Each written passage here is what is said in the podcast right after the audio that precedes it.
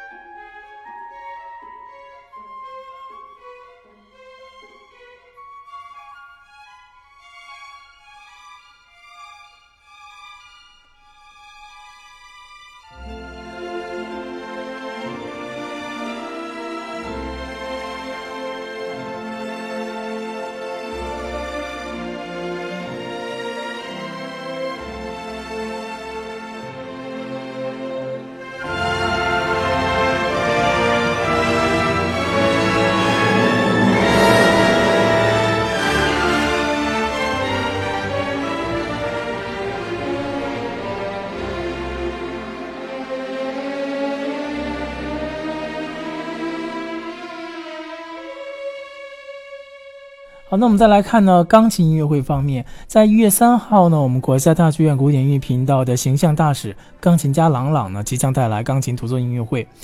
我们来看一下本次郎朗为我们带来的曲目。音乐会的上半场将上演的是来自柴可夫斯基的钢琴套曲《四季》，以及巴赫的意大利协奏曲。音乐会的下半场呢，将上演的是来自肖邦的四首协谑曲。王老师，您看过曲目之后，您觉得这次演出的曲目安排如何？这次的曲目安排呢，在我看来是特别难得的，堪称完美的一次曲目组合。嗯，我曾经在很多年前在我们的国家图书馆工具书阅览室里看一本很厚的书，呃，它是把很多钢琴大师在多年间的钢琴独奏会的曲目给集中到了一本书。哇，你就发现，呃，钢琴家们的曲目是很有个人特点的。嗯，同时呢。也不是每次都安排的特别好，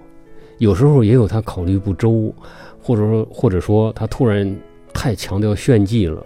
或者太强调音乐内涵，嗯而忽略了听众的接受。总而言之，不是每次都特别好，但是郎朗这次，我想说，呃，从曲目上来看是非常理想的。嗯尽管像郎朗这样的大师弹什么我们都心甘情愿的 爱听，但是曲目好的话，还是更能增加吸引力。嗯，是的，如果一言以蔽之的话，我觉得是非常有品位的，呃，既丰富又齐整的高水准的曲目组合。嗯因为丰富呢，在于，呃，它还是考虑到了我们听众的接受，有多样化在里面。比如既有巴赫的作品，也有柴可夫斯基的作品，嗯也有肖邦的作品，但同时呢，这些曲目形成了一种很完整的、很齐整的感觉。比如柴可夫斯基是套曲四季，啊、而肖邦呢是在下半场我们完整的听到了他的四首协谑曲。嗯这是非常尽兴的。嗯，是的，好的。那既然我们进入到新年的一月份呢，我们接下来呢就来欣赏一下柴可夫斯基的钢琴套曲四季的第一首《一月在炉边》。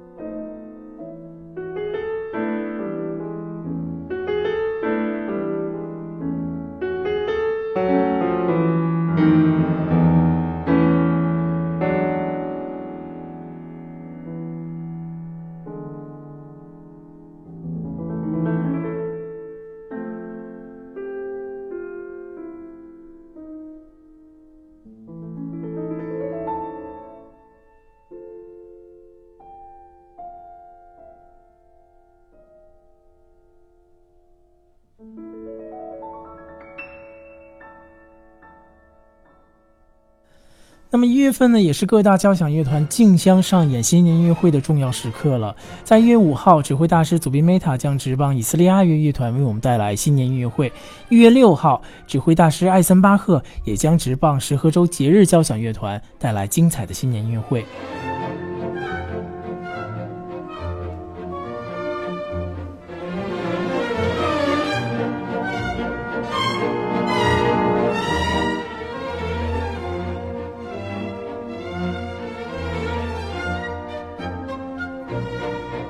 那在这里值得一提的呢，是一月七号和八号，指挥家帕特里克·朗格将执棒维也纳广播交响乐团为我们带来精彩的新年音乐会。那这两场音乐会呢，就更接近我们大家更为熟悉的维也纳新年音乐会了。我们将听到非常多的来自施特劳斯的经典的圆舞曲和波尔卡舞曲，同时呢，还有莫扎特、德沃夏克以及贝多芬的经典作品。王老师，我们提到维也纳广播交响乐团，这支乐团在当今的古典乐团处于一个什么样的水平呢？处于非常高的水平，嗯也是世界上特别好的交响乐团之一。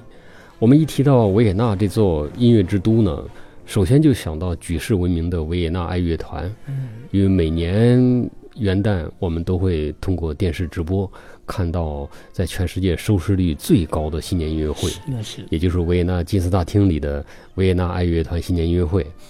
但是维也纳还有其他好几个优秀的乐团，嗯包括去年六月七日由大师级的女指挥家西蒙娜·杨指挥在国家大剧院演出的维也纳交响乐团。嗯这是比呃维也纳爱乐团晚五十八年成立的呃一个著名的乐团。除此之外呢，就是维也纳广播交响乐团了。嗯评论家认为呢，维也纳广播交响乐团与维也纳爱乐乐团和维也纳交响乐团并称为奥地利的三大交响乐团。哦，是这样，对，嗯它成立呢就更晚一些，是一九六九年建团的。那么来自维也纳的广播交响乐团演奏的，您刚才给大家弹的这两套曲目，是可以说它的维也纳味道还是非常纯正的。嗯，是的，因为演奏这些波尔卡圆舞曲，呃，可能好多人容易看低了他们的难度。梅塔就说过，这些作品远远不像人们看起来那么简单，因为他当年呃在特拉维夫呃来指挥以色列爱乐团演奏这些曲子的时候，一开始是不容易的。我也曾经看到过，亲眼看到过，呃，当年李新草排练中国交响乐团来演奏约翰施劳斯的作品，那些自由速度，那种维也纳圆舞曲特殊的三拍子，那都不是维也纳之外的乐团呃容易演好的。嗯。而维也纳当地的乐团呢，土生土长的维也纳乐团，呃他们演这些作品，我觉得如果我们用呃影视的术语来来描述一下的话，它属于本色出演。是的，好的。那么接下来呢，就来欣赏一下来自小约翰史特劳斯创作非常著名的《闲聊波尔卡》。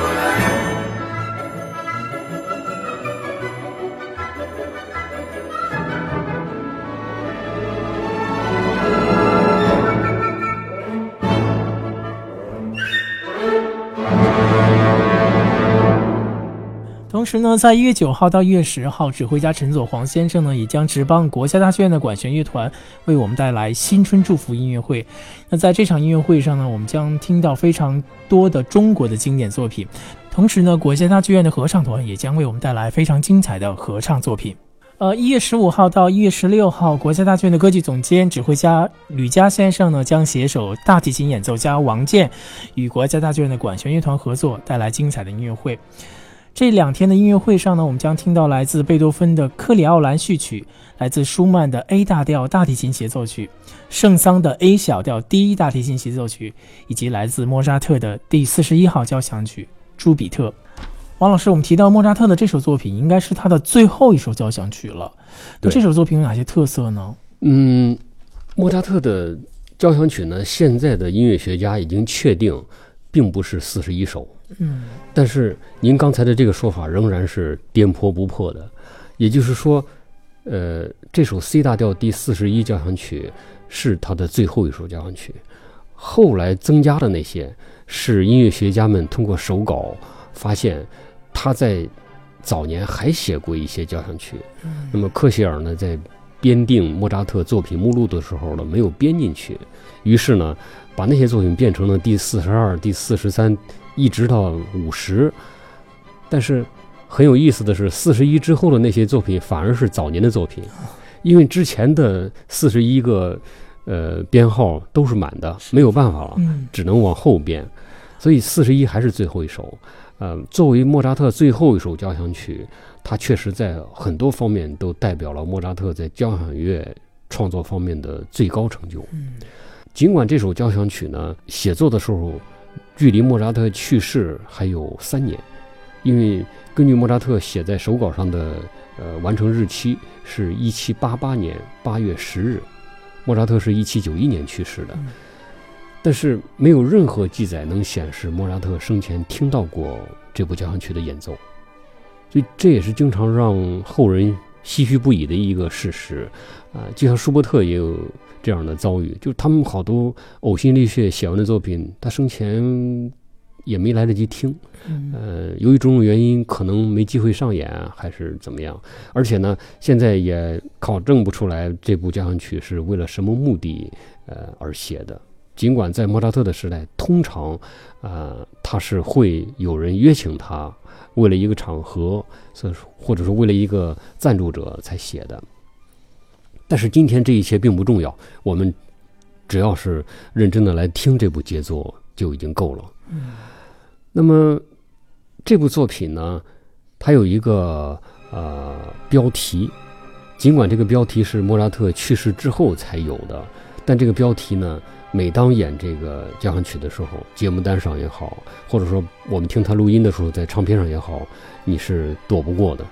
他会如影相随的。跟随着这首交响曲，是的，就是呃，朱庇特。朱庇特，对，朱庇特呢也翻译成朱比特，或者也有翻译成呃朱庇特，呃，包庇的庇哈。嗯，我们都知道朱比特是罗马神话中的众神之王。这个标题呢，很多人认为它是第一乐章开头那个含有粗犷的三连音动机的旋律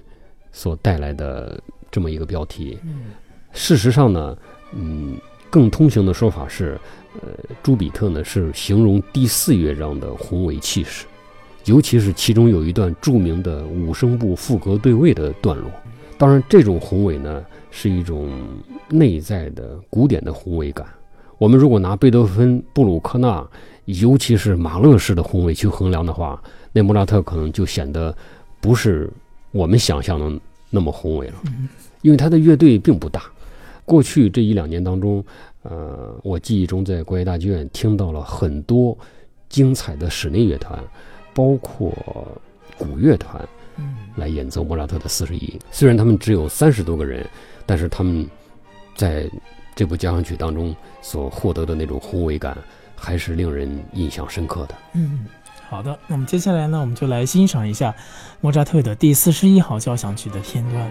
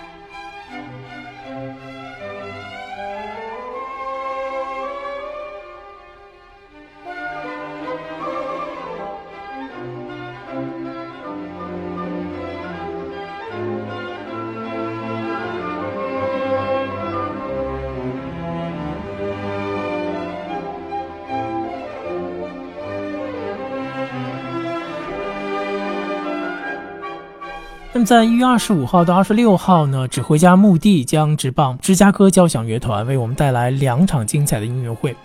在一月二十五号的音乐会上呢，我们将欣赏到的是来自贝多芬的第五号交响曲和马勒的第一号交响曲。一月二十六号的音乐会上呢，我们将欣赏到的是来自普罗科菲耶夫的第一古典交响曲，辛德米特德为弦乐和铜管创作的协奏曲。音乐会的下半场呢，将上演的是来自柴可夫斯基的第四号交响曲。王老师，那您对指挥大师穆蒂的印象如何呢？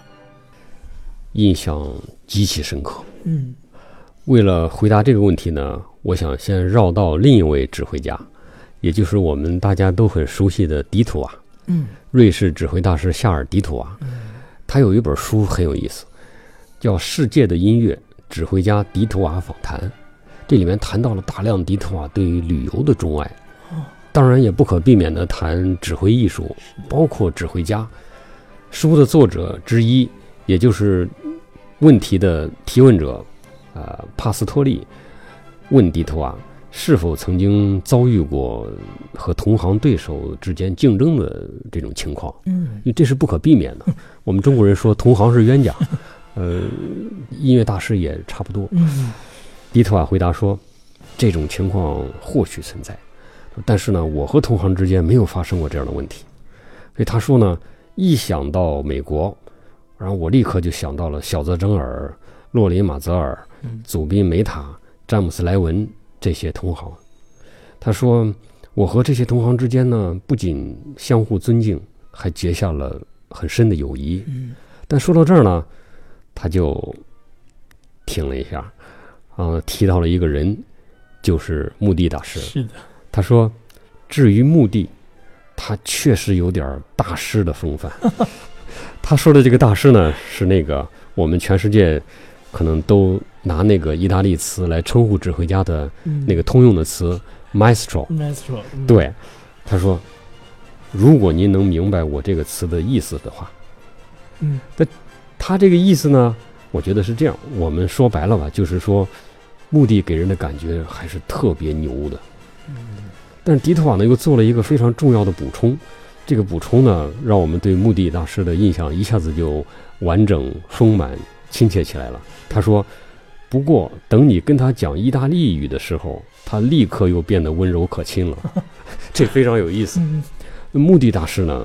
如果我们简单的来总结穆迪的指挥艺术或者说指挥风格的话，我觉得那是技术精湛、乐感敏锐、嗯激情充沛、境界宏伟。这是在顶级大师里面，也不是每个指挥家能当得起这一系列的赞誉。我觉得，尤其是当他处于最佳状态的时候呢，他是真正能让乐团、让听众强烈的感受到指挥家驾驭乐团的那种权威感，以及在音乐的演奏当中所爆发出来的一种非凡的力量和不可思议的魅力。若我们真看他在台上的动作，那又是非常平静和端庄的。所以有的评论家说，他是台上最有贵族风度的指挥家。而这种贵族风度呢，呃，虽然我们没有权利要求指挥家在台上应该怎么举止，嗯但是每个人有每个人的可能有一个品味。我个人呢，越来越喜欢穆体大师这样的贵族风范的指挥，而不是那种 呲牙咧嘴的、面目狰狞的、歇斯底里的呃所谓激情派。在穆体大师的指挥艺术当中呢，我们会感觉到激情是被最大程度的保留在音乐当中了，而不是在他的动作当中。嗯，是的，好的。那么接下来呢，我们就来欣赏一下这场音乐会上即将上演的来自柴可夫斯基的第四号交响曲的片段。「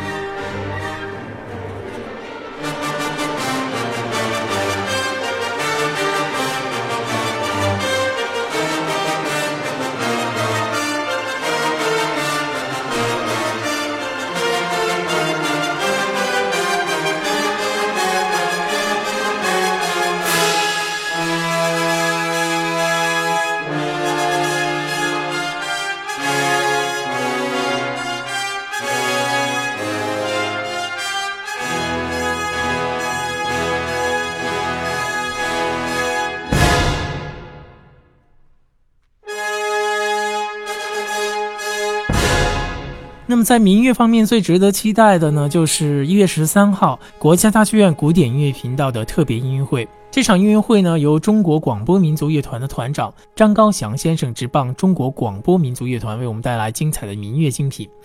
那同时，这场音乐会呢，也将结合多媒体的手段，为大家呈现不一样的民族精彩故事。同时，在一月四号到六号，中央民族乐团也将带来民族乐剧《又见国乐》。一月十四号呢，他们还将上演的是《青春之歌》中央民族乐团新春音乐会。那么在舞蹈方面呢，我们要为您推荐的是一月一号到二号，爱尔兰国家舞蹈团带来的踢踏舞王牌作品《舞之韵》。